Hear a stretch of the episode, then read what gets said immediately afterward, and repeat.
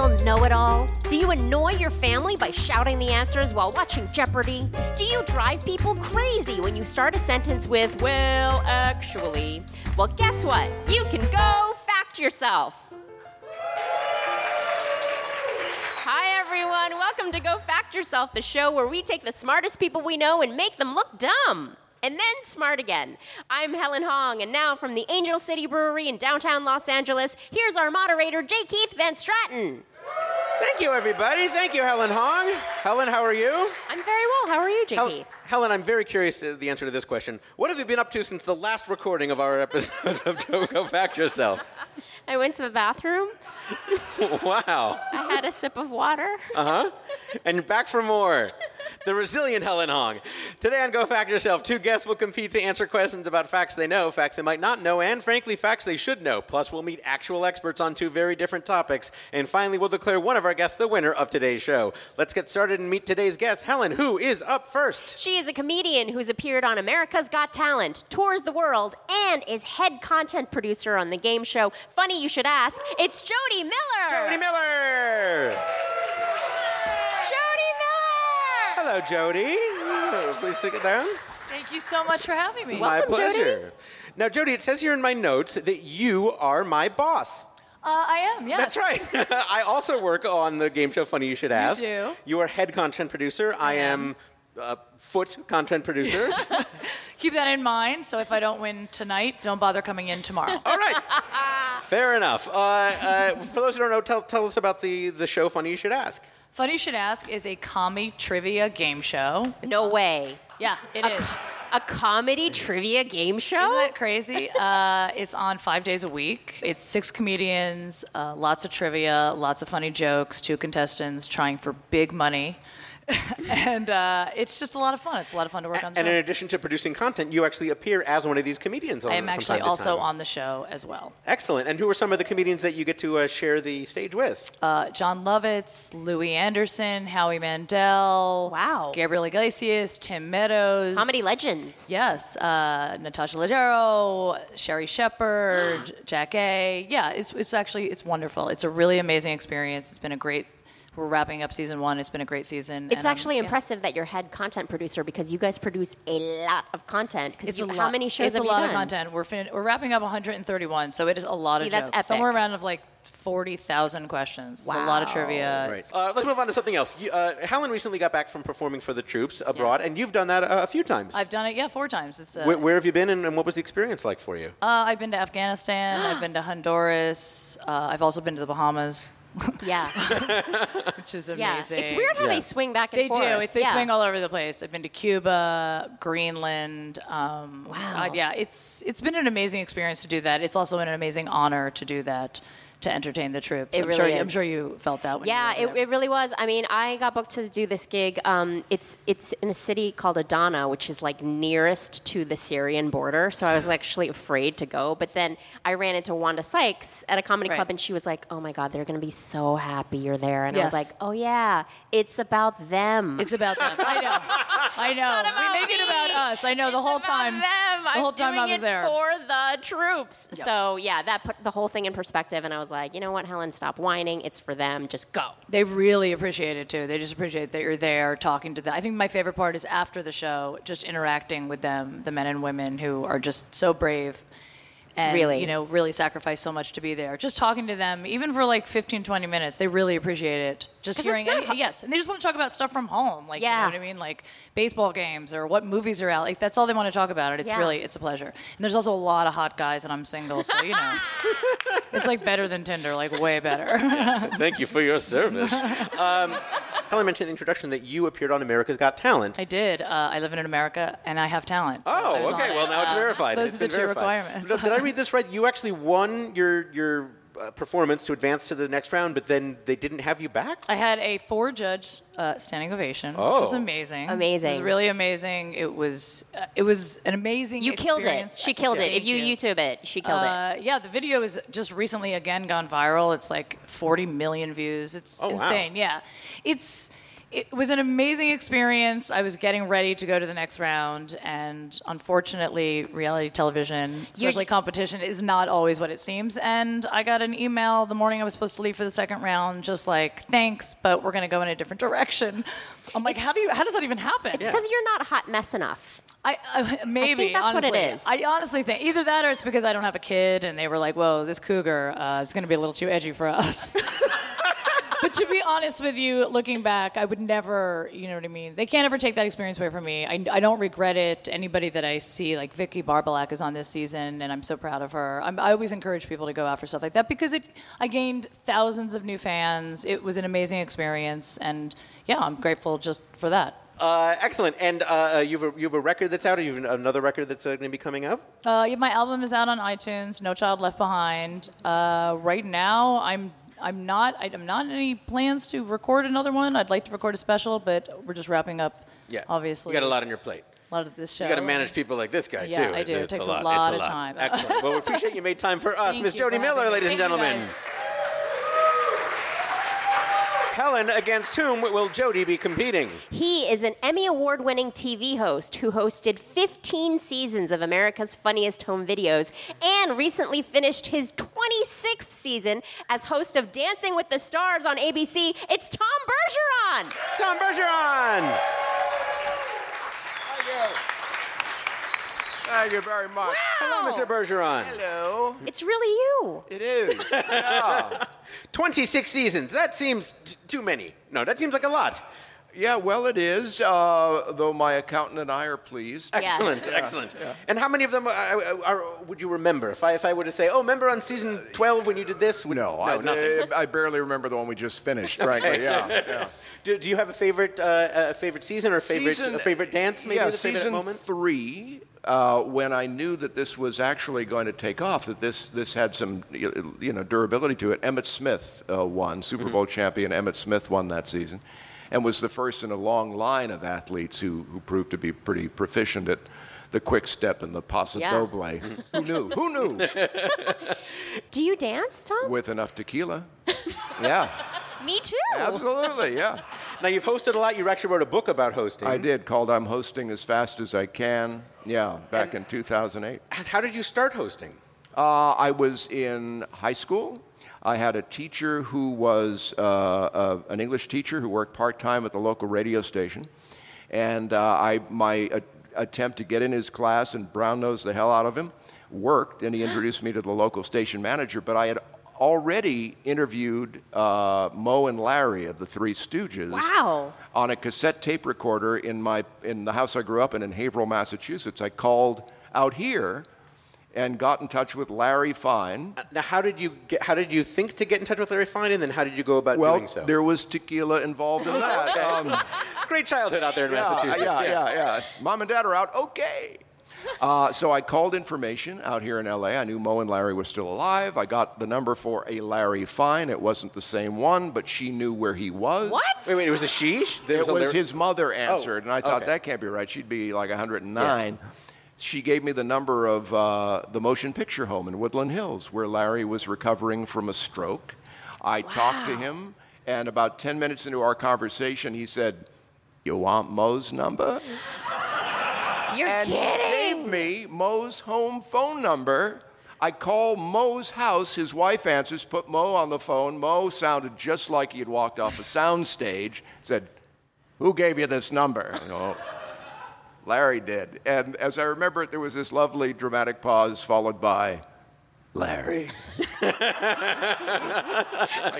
that numbskull. But then over the next 18 months, I talked to both of them about a half a dozen times. We turned some of those interviews into a special on uh, Howard Stern's Sirius XM Wow. station, yeah, called The Lost Stooges. So you were like a little hustler when Yeah, you were in high school. yeah, yeah. I mean, I just, uh, it, it was just, I don't, even now, it, it, now from this perspective, I don't know where I got the chutzpah to do it, but uh, I'm glad I did because that actually helped me with that teacher getting a, an interview at the local radio station. Because And you then- showed initiative. and you showed Exactly, You how to talk to exactly. And then you got Yeah. on the radio, and then that led to TV. That led to TV, and Wow. yeah, yeah. Do- and what- it all led here. Yes, the pinnacle, the pinnacle of your It's career. all coming to here.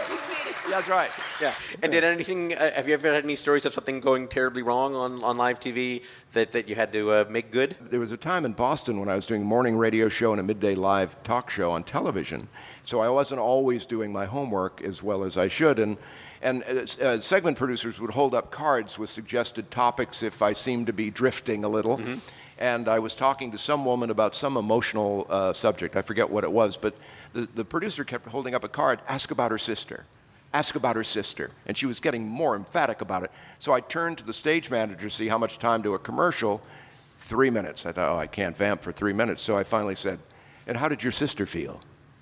And the woman went, Tom, my, my sister's dead. to which I replied, I know, but had she lived,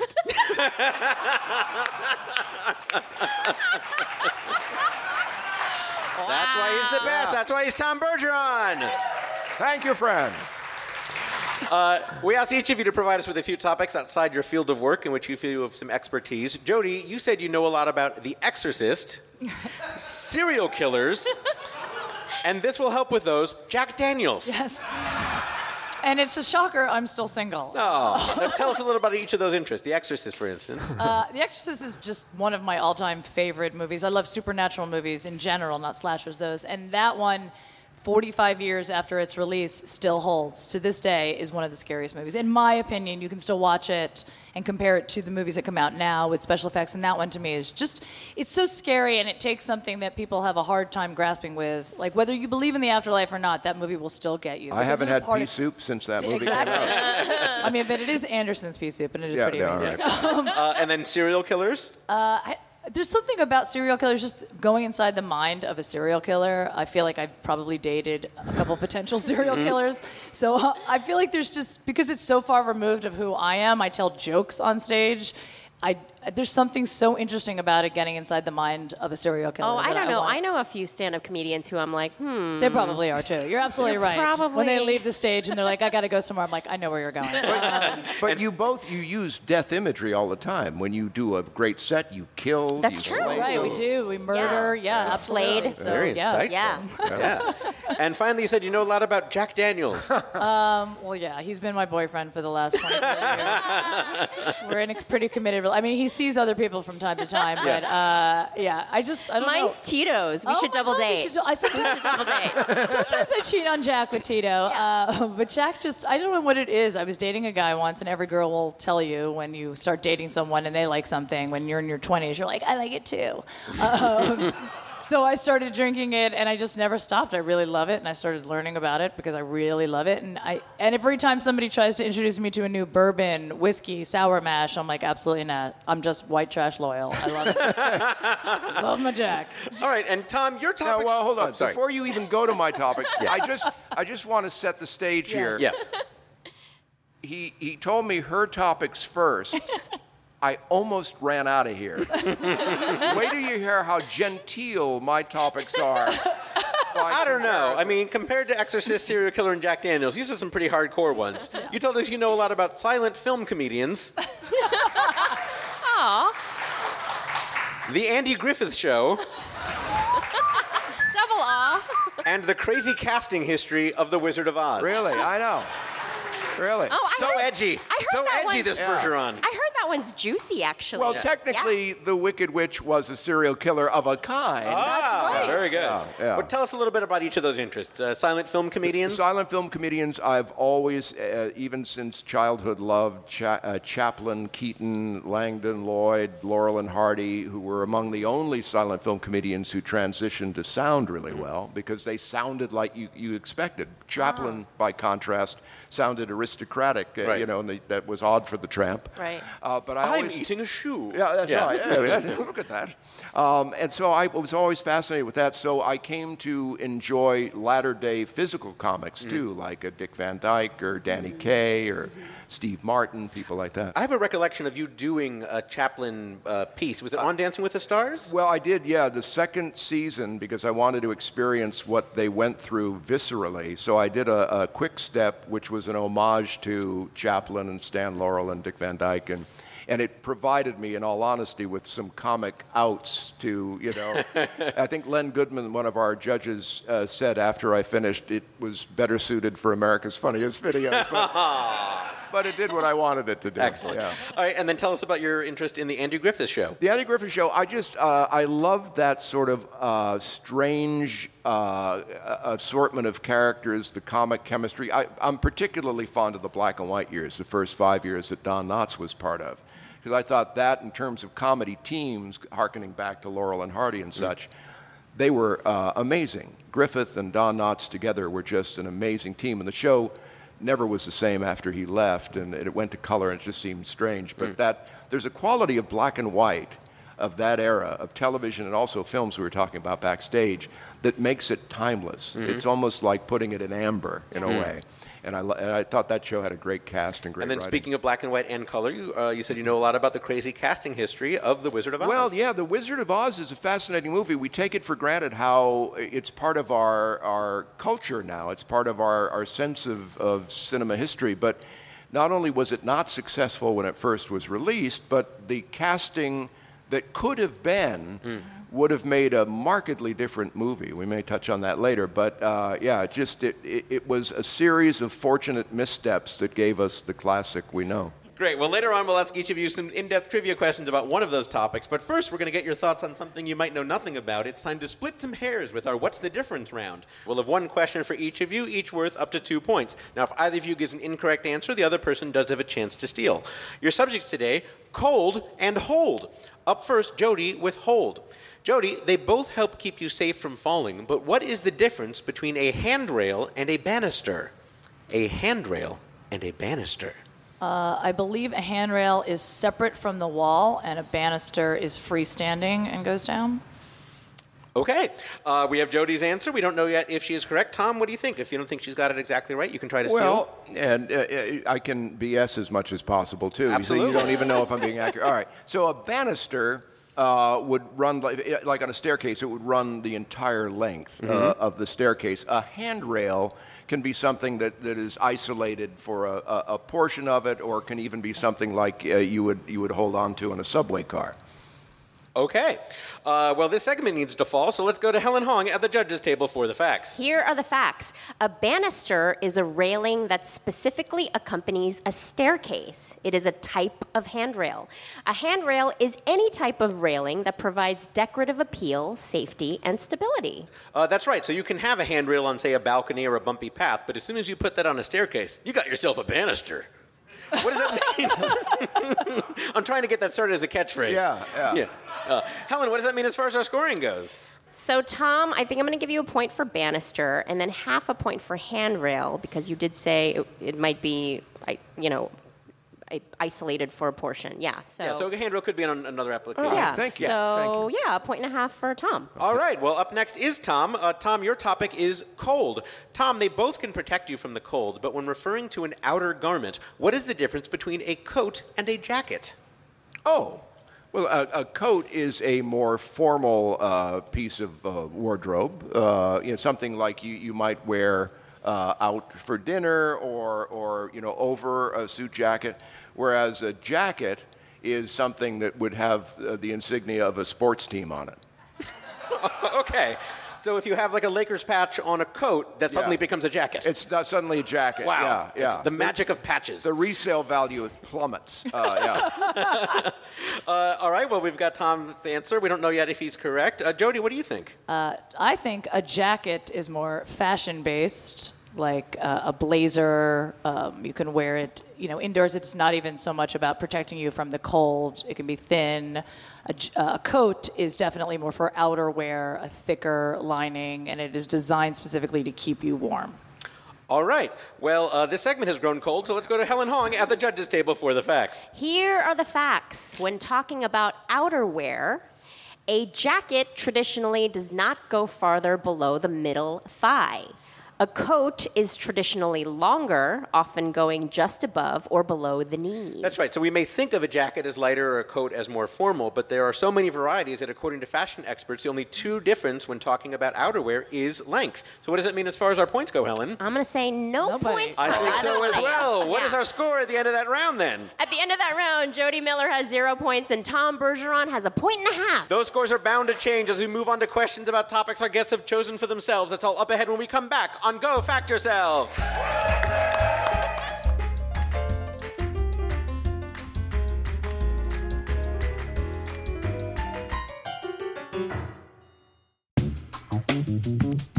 Hello, I'm Oliver Wang, DJ, scholar, and journalist. And I'm Morgan Rhodes, music supervisor and stiletto devotee.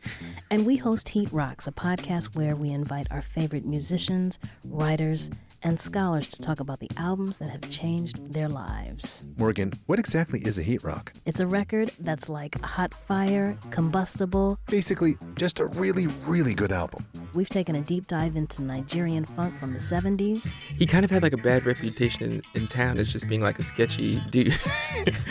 and he was just making music that for thousands of miles around him, he was the only person doing anything like that. 1980s teen comedy soundtracks. This soundtrack always felt the same to me as like when I would find a, a great blazer at a thrift store that I could, I was like, oh, this is going to be me now. We've talked about Prince, Boyz II Men, Kendrick Lamar, and everything in between. Heat Rocks, every Thursday here on Maximum Fun. Do you like trivia? Well, you're listening to a trivia podcast, so I'm guessing yes. Well, you know what? I do too. In fact, aside from hosting Go Fact Yourself, a highlight of my week is playing in a live trivia night with friends at a local bar. And the great people at Geeks Who Drink host weekly live trivia nights in over 1,000 bars, restaurants, and craft breweries in 48 states. It's free to play, you can win prizes, and the trivia is top notch. Their editor in chief is six time Jeopardy champion Christopher Short. And if you really want to put yourself to the test, check out Geek Bowl, America's largest trivia night, hosted annually by Geeks Who Drink. The next Geek Bowl will be in Las Vegas on March 2nd, 2019. For information on Geek Bowl, weekly trivia nights, or their special theme quizzes, go to geekswhodrink.com. That's geekswhodrink.com. Welcome back to Go Fact Yourself, where our score is Jodi Miller with zero points and Tom Bergeron with a point and a half. Oh, Once again, here's J. Keith Van Straaten. Thank you, Helen. Thanks, everybody. Jodi, of your many interests, you told us you know a lot about The Exorcist, serial killers, and Jack Daniels. Today we want to talk to you about Jack Daniels. All right. Yay. I was not expecting that much applause from the crowd. They want to talk Do about you have it too. some Jack Daniels for me? Uh, well, we aren't a brewery, so we, we don't have that. Do you uh, want a quite at the beer? We can get you yeah, a can get beer. beer. That's okay. Yes. Uh, so uh, I actually can attest because at an after work gathering recently, I bought Jodi a drink, and she wanted a Jack Daniels neat. Neat. Uh, Wait, so- what, does that mean no water, no ice, no nothing? Is this, am I going to get a point if I answer this correctly? Is that true? You just drink it straight? I just drink it straight, and it is different than if you ask for it up. Uh, neat is is in a rocks glass without ice. It's just straight up, but not chilled. Wow. I wonder. I wonder how they came up with that word, Yeah. neat. Like, It's what happens. That's after about you all I could it. say after they had a few. Exactly, This neat. is neat. So, so uh, you alluded to it earlier, but uh, how did you discover that Jack Daniels was a, a drink that you uh, enjoyed? I yes, I was dating someone.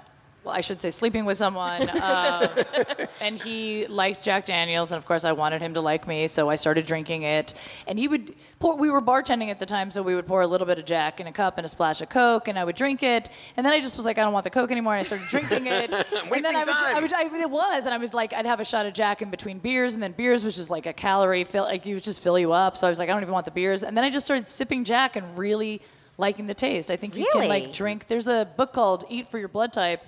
And there is also Drink for Your Blood Type, and I really feel like every time I drink it, I make great choices. Sounds good to me. That's right. I, I like any book that tells me to drink more alcohol. Yeah. Absolutely. Uh, so you don't like it in other cocktails? You just like it? I don't like it. up? I don't like any Neat- mixers neat in rather. it. Yes, I don't like it chilled. I just like it straight. Great. And then you said you've done some research on it as well. You, you like to, to learn about the history of it? I did, you know, I I did because I wanted to know who Jack Daniels was. Was he a real person? Uh, you know, how you know how did he start this business and why? What's there's three different types of the main Jack, Gentleman Jack, and Single Barrel, and I've tried them all. Uh, So and I it's wanted, a it's a bourbon, right? it's actually a sour mash. It's a Tennessee whiskey. Ooh. But it's a sour mash, meaning it, there's it's mixed with a lot of different grains and wheats and stuff like that. I've And spent- interestingly, Sour Mash was the spin-off of the major series that lasted for what 14 Yeah. years. There was MASH, there was After MASH, And then there was and then there was Sour Sour Mash. Mash. Yeah, Yeah. yeah. that was my favorite, actually, Yeah, yeah. of all of them. Basically, radar hammered. Uh, Hammered. Wasn't he always hammered? Though? I think he was always hammered. That's how Trapper John dressed, lost his medical license, Oh, I think, right. didn't he? Uh, all right, well, just ahead, we're going to enlist the help of a bona fide expert in Jack Daniels to test your mastery in the subject with our expert level question worth up to three points. But before that, to let you show your love, here are five trivia questions about Jack Daniels, each worth one point. Okay. Now, if you want it, you're allowed a total of two hints for any of these five questions. Okay. Tom, do listen closely because if Jodi answers incorrectly, you know the correct answer. You can steal. By the way, Tom, how much do you know about Jack Daniels? I don't know anything. all right, here you go. Jodi, in what state is Jack Daniels made? Uh, Tennessee. Helen? That is correct. That is correct, of course. Duh. Duh. She's like, Well, I didn't know she was going to say it when we were chatting. Number two, what number is prominently displayed on the front of every bottle of Jack Daniels Black Label? Oh, that's lucky number seven. Helen? That is correct. That is correct. Old number seven is actually how it's written on, Old the, on the bottle, seven, but if it's yes. lucky for you, we'll take it. It is. uh, it is lucky you're two for two. Let's see how you do with number three. Jack Daniels gets the majority of its flavor from what source? Wow. Um, You do have a hint available. all right, I will take a hint. Thank goodness, because I'm very proud of this hint. Helen, how about that hint? This is a really good hint. It has a bunghole. Oh. Somebody's about to change their favorite drink. I think. It Are you has kidding a me? bunghole. I want more of it now. Um, uh, a a barrel. Helen, is it a barrel? It is a barrel. Oh, it is a barrel. It is a barrel. Specifically, it is the charred oak barrel that uh, it is matured in. All right, Jodi, you're three for three. Excellent use of the hint all around. Thank you. everyone. That was a great hint. Also, bunghole. You said it. We said it so many times. We said Yeah. bunghole so many times. Okay. Yeah, that was fun. uh, number four. In 2016, Food and Beverage Magazine officially renamed the Jack and Coke for what late rock star? Oh God. Oh, I know this too. Oh, You do have a hint available if you'd like to use it. I know. It's like um. Oh, all right, I'll take the hint, but I'm s- I'm so close to knowing it. But Well, you can. We Okay, can I'll let take you, a hint. We can I'll- let you talk no, I'll it out. take- I'll take the All right, hint. we'll take that hint. Helen, how about that second hint? He was the front man of Motorhead. that's right. Um, I'm just gonna take a guess because I I've Femi. Is it Femi? No, it's it's Not- close, but not. It's not, Not quite Femi. Tom with a chance to steal. I'll go with Yanni. Was it Yanni? I'm sorry, was it Laurel? Yeah. Neither Laurel nor Yanni. No, no, I'm sorry. You were very close. It's Lemmy. Lemmy. Lemmy. Lemmy. Oh, I knew it was Kilmister Lemmy. from Yes, Motorhead. right. Let's see if you can bounce back with question number five. This Okay. is going to be interesting. Here we go. In the 150 year history of Jack Daniels, there have been only eight master distillers. Name one of them. Uh, can I get a hint for that one? No, I'm sorry, you're oh, I all out of all out of hints. hints. A Yes. master distiller. Uh, I'm assuming Joseph Daniel. Is that? Helen, Joseph Daniel? No. No, I'm sorry, not That Joseph is Daniel. not Tom one with a of chance to them. steal. No idea. No idea. Uh, you were you were pretty close. Actually, the one of the first ones was Jack Daniel. oh, That's oh. his, but his real name is Joseph Daniel, I believe. Thank you. You got to give her a point for that. I think I think we have She to give her a smoked point. it. Uh, Yeah. We will. Uh, Can we look oh, it up? We have an expert on hand. E- expert, is that correct? expert. It is not correct. I'm sorry. No, we have, It's ver- not- we have verified not it is not. It was not actually Joseph. Perhaps we will talk about that in, in, a, Okay. in a moment. Okay. Uh, no, uh, there are eight. The very first was Nathan Nearest Green, then Jack Daniel, then of course Jess Motlow, Lem Tolley, Jess Gamble, Frank Bobo, Jimmy Bedford, and the current master distiller Jeff Arnett. I loved how you said then, of course. I know, As if yeah. you knew it. Yeah. That's a little host trick I picked Yeah, up there from you uh, go. you, yeah, Yeah. of course. Yeah, the Paso Doble, the, the Yeah, two-step. sure. Yeah, it all makes sense. uh, all right, that was that was difficult, but now here's your expert level question that requires multiple answers. It is time for your cluster fact. Oh God. Oh. You guys are so good at that. This question is so high level, we're bringing on an expert to assess your Okay. response. The answer is worth up to three points, and I have a feeling you're going to do quite well on this. Jack Daniels makes several varieties or expressions of its whiskey, like its seasonal Winter Jack and its limited edition Gold Medal series. But aside from Old Number 7, there are eight expressions of Jack Daniels that are available year round in the United States. For up to three points, name three of these eight varieties. So besides the regular old number seven, Right. uh, single barrel, gentleman Jack, honey Jack. All right, Helen is noting those answers. We have an expert on hand who can tell us for sure. Helen, who do we have tonight? Here with us tonight, we have the U.S. brand ambassador for Jack Daniels, E.T. Tecosky. E.T. Tecosky. Have a seat there, E.T. Nice of you to join us. Thank you. E.T., did you bring any Jack with you? Did you? Maybe, maybe. Oh, we'll see how we'll see how Jodi did. Right? Uh, well, first of all, tell us what is a brand ambassador for Jack Daniels? A great job. I was going to say something, Yeah. something I hope to be. yeah, I have a feeling it's not a hard sell to get people to want to want to talk to you No. about Jack Daniels. But tell No, us about what you do in that position. You know, it's uh, a lot of research out in the field. You know, Yeah. making sure they're doing the right thing at the distillery. I got to check bottles all around the country. You seem shockingly sober for having this job right now. This is after four drinks. This is I get to to even, and then I go from there.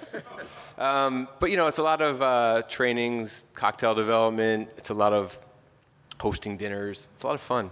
You know. Very cool. How did you get a gig as a brand ambassador Yes, for Jack please tell me Daniels? yeah. yeah, we're about to go on that? hiatus. I think How'd Jodi really wants to know. The uh, you know again a lot of research. Did my homework, um, but I, I come from bartending, so I bartended in a uh, place in LA called Jones. That Favorite bar that Right? has all Jack Daniels lined up against the wall. So when I got that gig and I saw that wall of Jack, I felt like I was home. And because of all the Jack love there, a lot of the reps would come in. And then one day, like, hey, can you do this thing for us? I'm like, sure. And then the next time, like, can you do this thing? And then eventually, here I am. Wait, so they pay you to travel around the country and like check up on Jack?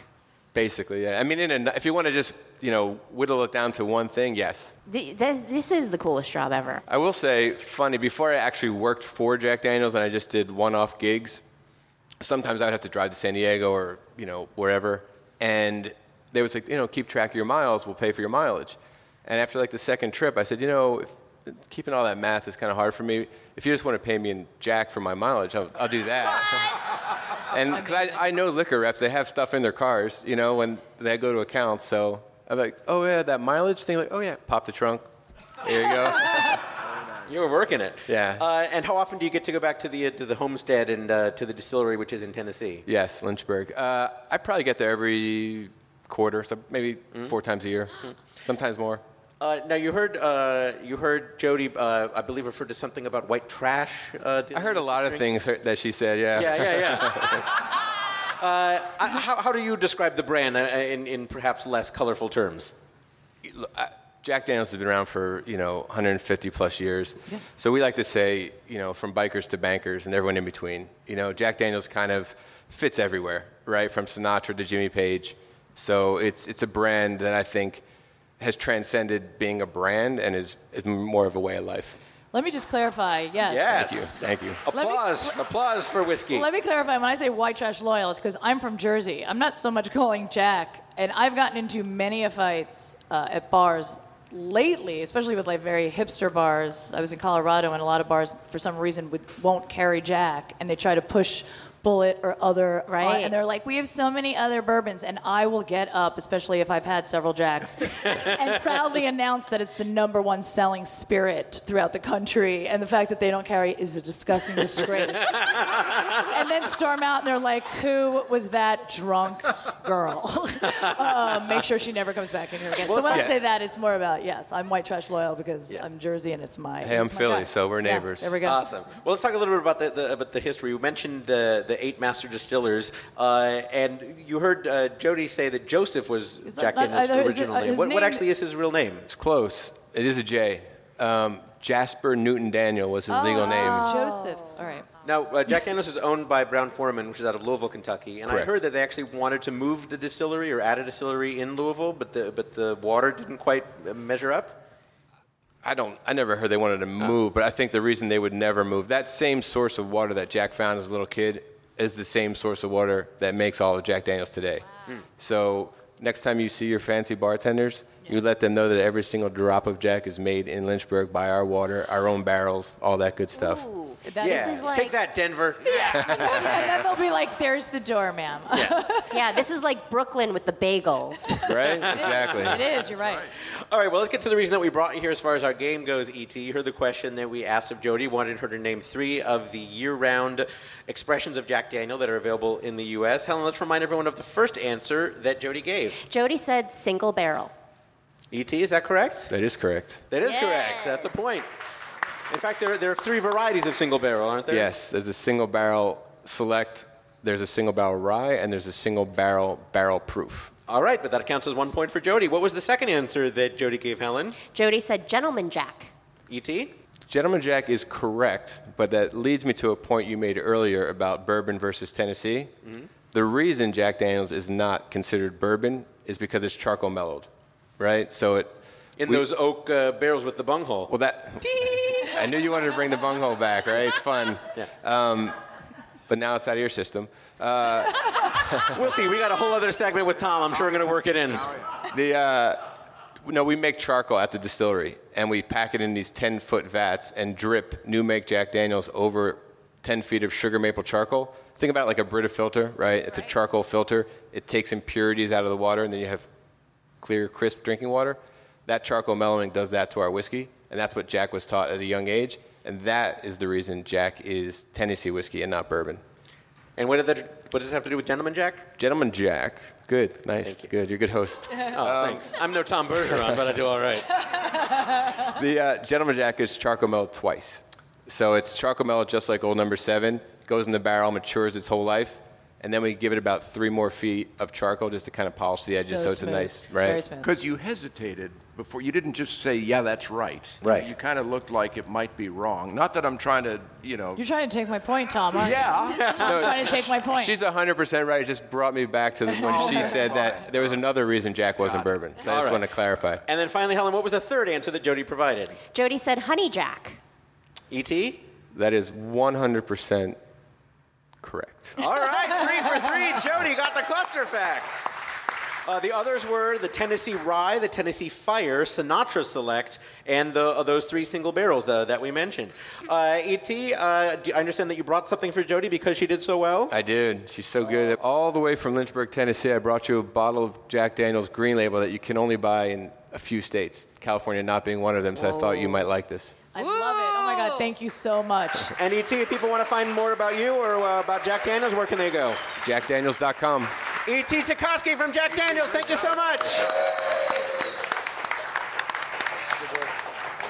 Wow. You know, suddenly I realized the best I'm going to do is get a DVD of the Andy Griffith Show. It's a, it's a shame you know. didn't bring enough to share. Yeah, Only one full Ron- large bottle for Jodi Miller. Ron Howard. Can I come onto our show as a contestant and talk about Tito's for three hours? We'll see about that. Uh, Helen, how about a score update as we go into our next round? After that boozy round, Jodi Miller has six points and Tom Bergeron has a point and a half with a round of questions coming up. Yeah, That's right. We're going to talk with Tom about a topic he knows about. Plus, later, Tom and Jodi will go head to head in our Fast Facts round to find a winner on Go Fact Yourself.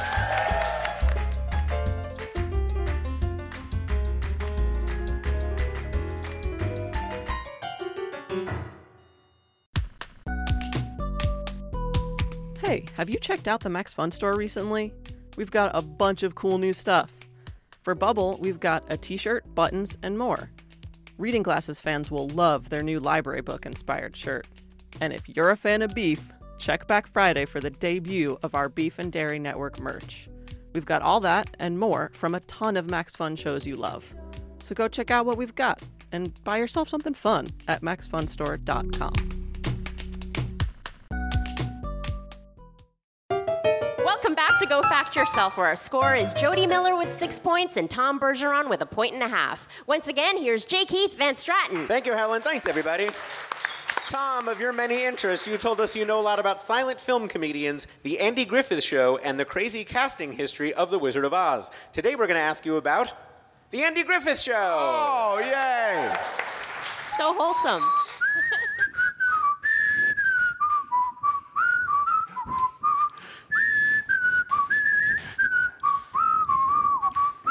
You're doing the whole thing. Oh, Yeah, that's fine. My one Wow. talent, I got to get All it out right, there, there somehow. Uh, tell us a little bit about That was your. possibly the whitest moment that we've ever Yeah. had on What? our on our show. Yeah.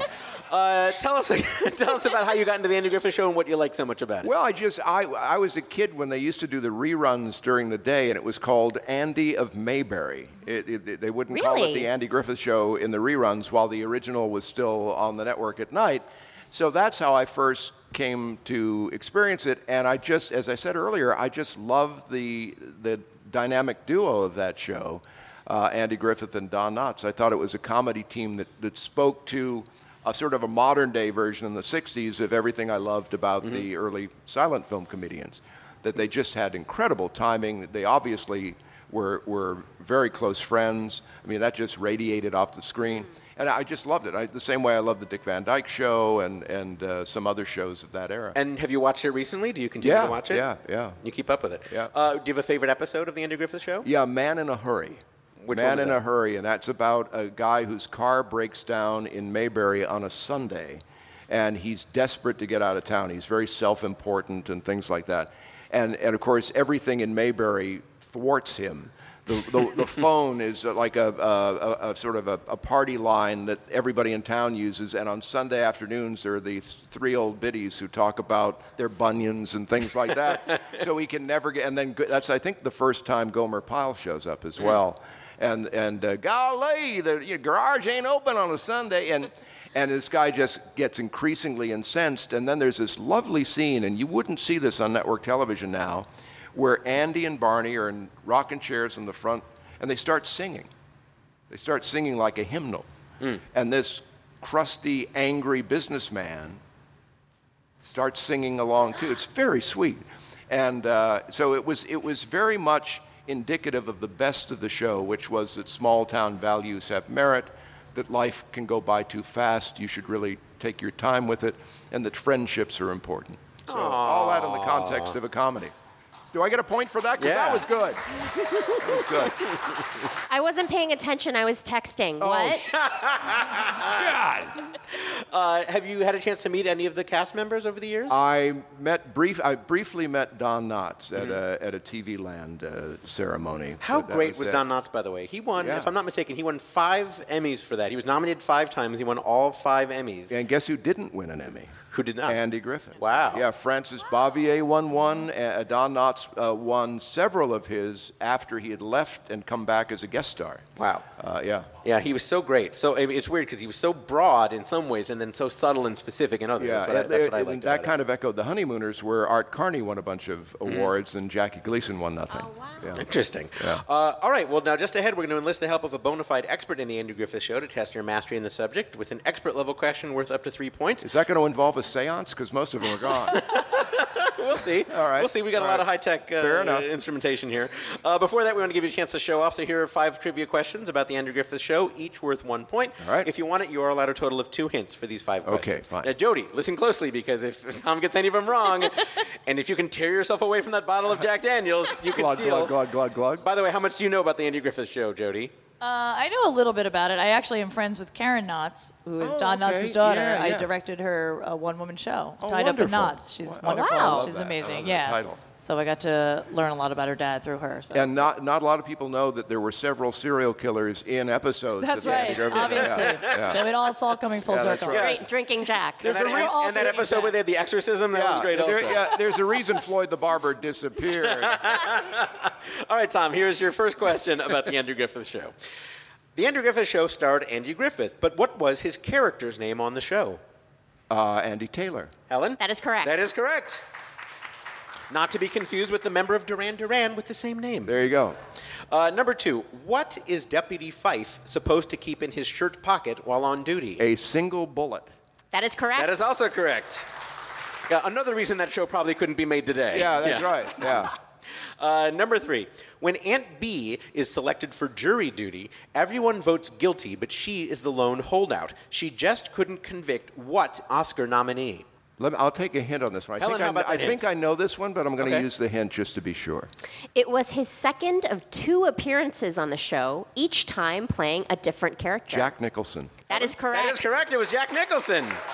Good use of the hint. Very good. Yeah, yeah. Now that is not a pairing that you would uh, necessarily think of, Jack Nicholson and Andy Griffith. Here's, a, he's a, here's an even weirder one. Uh, on the Perry Mason show, uh, Raymond Burr was out ill for a few episodes, and Bette Davis played a lawyer on one episode. How about that for weird? Really? Wow. Can I get an extra point for that? I know it's- Helen, can you get an extra point? Well, no, that's okay. No, we cannot. All right. all right. Oh, you're three for three. Here's question All number right. four.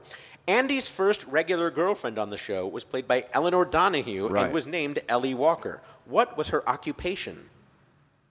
Oh, that's good. Uh, Helen Crump was a teacher. Uh, I think I'll take the second hint. For Second hint, Helen. Yeah. It usually takes eight years of study to earn the necessary degree. A neurosurgeon. No, no. Uh, I'm, I'm gonna. I think I'm gonna be wrong on this, but uh, cosmetologist. Cosmetologist, Helen. It was not. not a What was it? cosmetologist. Jodi with a chance to steal. A nurse. Was she a nurse? She was not a nurse. No, not a nurse. You were a little closer. She was the pharmacist. Oh, the all right. pharmacist. Okay. Yeah. All All right. right. Well, let's see if we can bounce back with number five. The town of Mayberry had a band that was not very good. What instrument did Barney play in the Mayberry band? It would obviously, for Barney. It would be something that requires virtually no skill. I would think. I'm, I'm going to go with like a tambourine. Helen? It was not a. Not the tambourine. tambourine. Oh. Jodi with a chance to steal. What are those little wind bells? Those little b- the bells, the the you know the symbol, the the triangle. Was it the The triangle? triangle. It was not the triangle. Not the triangle. You almost said it though. It was the cymbals. Oh. It was the cymbals. He would come into the station playing them very loudly. Oh, all right. And crash. Uh, Okay. uh, all right. Still, you did quite well in that round. But now here's your expert level question that requires multiple answers. Okay, It is good. time Here- for your cluster fact. Here's where I smoke you. You're already smoking me. All right, we'll be bringing on an expert to assess your response. There are many characters in Mayberry who never have any lines. There's Sarah, the telephone operator, Juanita at the Bluebird Diner, much of the Darling family, and the one this last question is about. Okay. He's a very little boy in a cowboy outfit who appears in a number of episodes but never speaks. For up to three points, what is the character's name? Who played him? And what is he always carrying? I think it's Clint Howard, Ron Howard's younger brother. Okay. Um, what were the other two parts? What was his character's name and what was he always carrying with him? Character's name I don't know. I don't know the other two. Don't know the other two. All right. Well, Helen has taken note of the answer that you gave. We have an expert on hand who can tell us for sure. Helen, who do we have tonight? Here with us tonight is an award winning actor with over 200 film and TV credits, including a recurring role on The Andy Griffith Show. Clint Howard. Clint Howard, ladies and gentlemen. Can Welcome, I tell you Clint. something? I got to just say, with Clint, I, I, I was with uh, William Shatner last night at a, the Hollywood Charity Horse Show, and you famously appeared in an episode of the original Star Trek as well, Yes, in, Yeah. uh, over 50 years ago. over 50 years ago. And tell me if this is true or not. This is what I've heard that your dad uh, actually talked to Andy Griffith after seeing a scene with your brother that he thought would not play well as your brother got older. My dad was, was a special dude, and he's just passed, but, but he, he was 32 years old at this moment, and he's from Oklahoma, so he had no business being there. He was in the room with these Hollywood writers, and they were starting to write Opie as a brat. See, Danny Thomas had a brat, Right. and he got big laughs. And the Andy Griffith Show was a, spinoff of, of the Danny Thomas Show. Sheldon Leonard was a partner with Danny Thomas. We, we could probably just make all these people go to sleep. Uh, no, it was Sheldon Leonard that believed Andy would work on, on television. And so Dad stood up one day and said, You're making Opie a brat. And that really kind of threw everybody for a loop. And the executives all went to lunch, and Andy was one of them. They, you know, there was a team of writers. And they came back and they said, You know, Rance, you're right. The other characters can be wacky. Let's just keep the relationship between Andy and Opie square. That'll be a good anchor. And you know, my old man had some pretty good instincts. Do you actually have memories of being on the set, of, of working on that show? I have memories of being around the set. Um, I, I don't really remember working on it. I, I remember they used to be sponsored by General Mills. Used to make Jello pudding, and we got a big box. I mean, it, there must have been a hundred little packages of pudding in this box, and I was really fascinated. and uh, that I remember. that sounds about right. As a kid, you remember the pudding. And I'll tell you what, the one thing I do remember in late, later life, because I very quickly kind of gathered my own career. In fact, Dad and I went down to Florida and worked on a show, and Ron stayed here with Mom. And Ron, not that he was left on his own, but as an actor, Mom really wasn't much of a director. He didn't really do any mentoring. She didn't do any mentoring. Uh, so, so first of all, Ron was a great example. Five years older than me. Anything he, he was doing, if you're- yeah, I can do that, I can do that. and so when the, when the studios realized that there was a kid that he, he wasn't shy, he wasn't afraid, I just started working. And dad kept it really, really simple, and, you know, I'm lucky. Well, were you a chatty kid at the time? Like when you had to be on screen silent because you weren't, you didn't have any lines. Did they have to quiet you down, or? Well, what, like with a, an electric cattle prod or something? what do you think happened in Mayberry, Helen? the dark side of Mayberry. Yeah, no, no. I um, um, one thing Dad taught was we were kids, but we were in an adult world making an adult wage, and we better act like it. Wow. And we were prepared. And That's uh, tough lessons at two. Yeah. uh, well, n- no, they're the right lessons. Yeah, professional. Be professional. If if you're doing the job, and I, you know, not that I didn't feel some pressure to continue working, but every job, it came down to Clint. Do you want to do this job? There was, and, and one thing about dad and mom is they didn't take one penny of any money that we great. earned. Wow. And dad was under the theory that if he did, even if he didn't t- tell the children, they would know. And the children being breadwinners is a sure recipe for disaster. Yeah. Wow. So all the school clothes, we never dressed well. Um, we didn't go on a lot of vacations. Uh, but dad was the breadwinner. Wow. Interesting. That's Yeah. unusual. Yeah, no, he. Re- Uh, now, of course, Ron was on that show, and you've gotten to work with Ron uh, as he's embarked on an extremely successful directing career. You worked with him on 16 films, I read. Is that right? uh, you know, I, yeah, I don't count. But Oh, yeah, okay. there's been a few. I, you if know my what? sister put me in a movie, I would count every single one of them. You know the ones I remember? What's The- that? The ones he don't doesn't hire me. that is a sibling relationship for sure. Hashtag petty. All right, well, let's get to the reason that we brought you here tonight as far as our game goes. You heard the question that we asked Tom. We wanted to know what was the character name of the little boy in the cowboy outfit who appeared in a number of episodes but never spoke. We wanted to know who played him and what he was always carrying. Helen, let's remind everyone of the answer uh, that Tom gave. who, did, who did Tom say that that was? Tom said Clint Howard. and Clint Howard, who was it? Uh, That's correct. All right, it was you. Right. Yeah. Leon had no last name, kind of like Cher. Well, that was the other question. So, what was the character's name? Leon, It was Leon. And what was your character always carrying?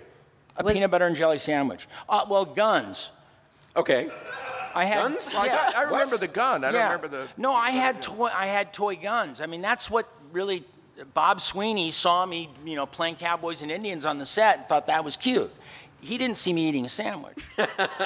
And uh, Clint, if people want to see you, uh, what do you have upcoming, and where can people find your work? I really, I don't have anything. I was in Solo. Um, I was in this movie called Appleseed, which was a. Uh, my dad played the lead, and it was a 15-day movie that they shot across the country, and it probably helped. Um, help, help him meet his maker because 15 days and he was number one on the call sheet. but I got to work with him, and I, it was right towards the end of the show, and it was a dramatic scene, and uh, hopefully that it's a film festival film. I mean, it's not gonna play on on 2,700 screens or anything, but look for it. Appleseed. Uh, Robby Benson is in it. Um, Adrienne Barbeau is in it. Cool. So anyway, it's uh, yeah, I'm in it. Excellent. And uh, Tom or Jodi, anything you'd like to ask of uh, Clint? Well, before I, this was a real treat. I, I you know, I, uh, I'm glad I remembered that it was you.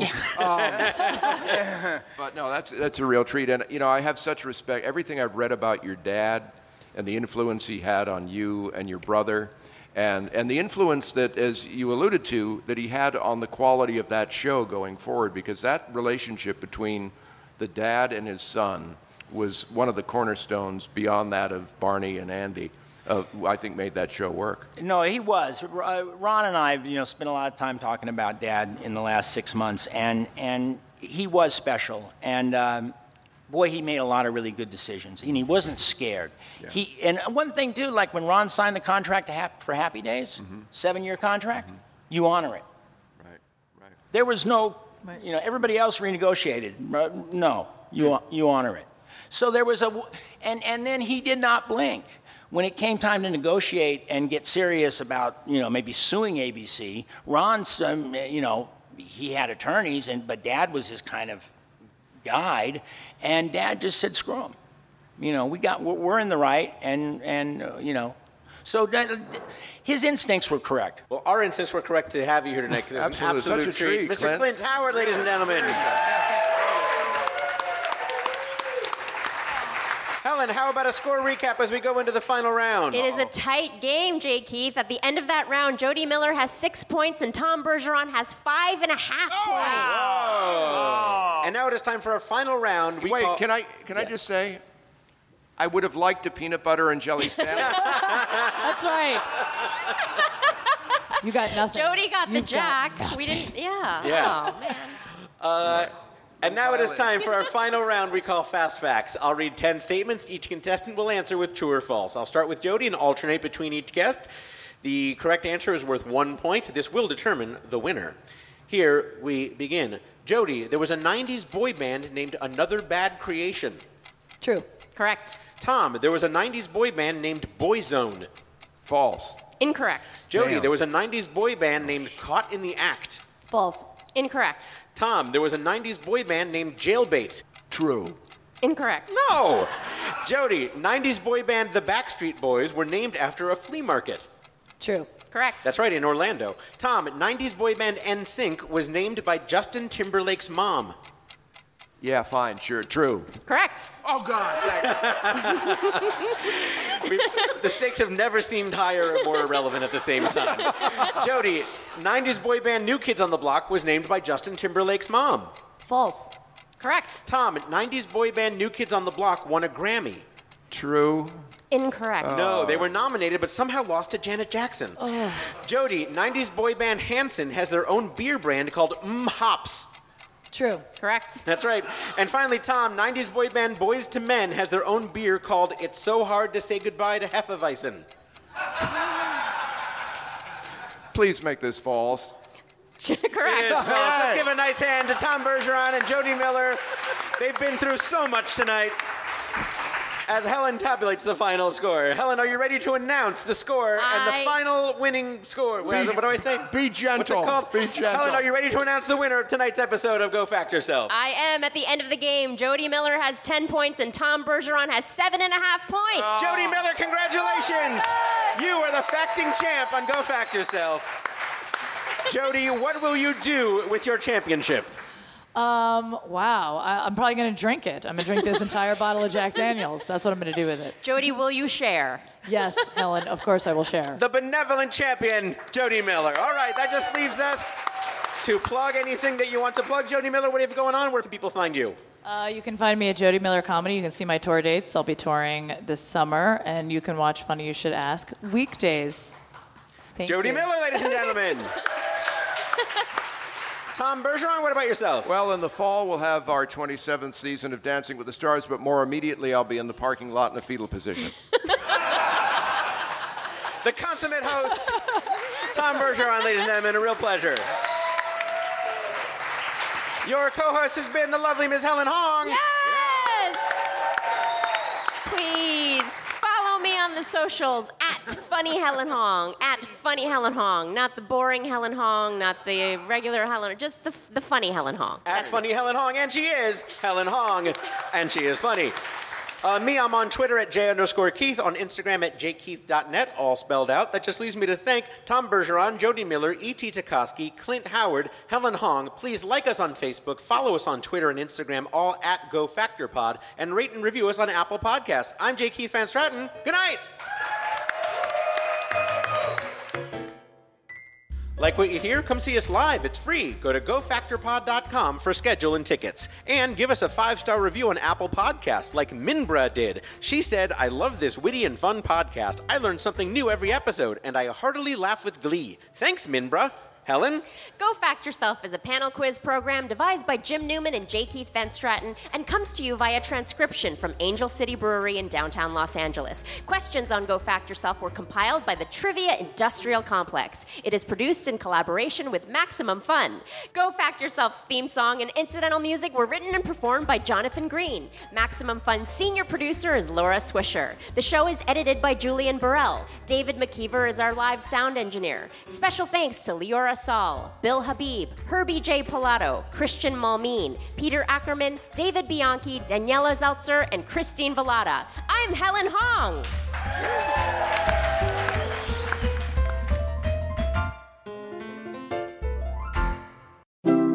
MaximumFun.org. Comedy and culture. Artist owned. Listener supported.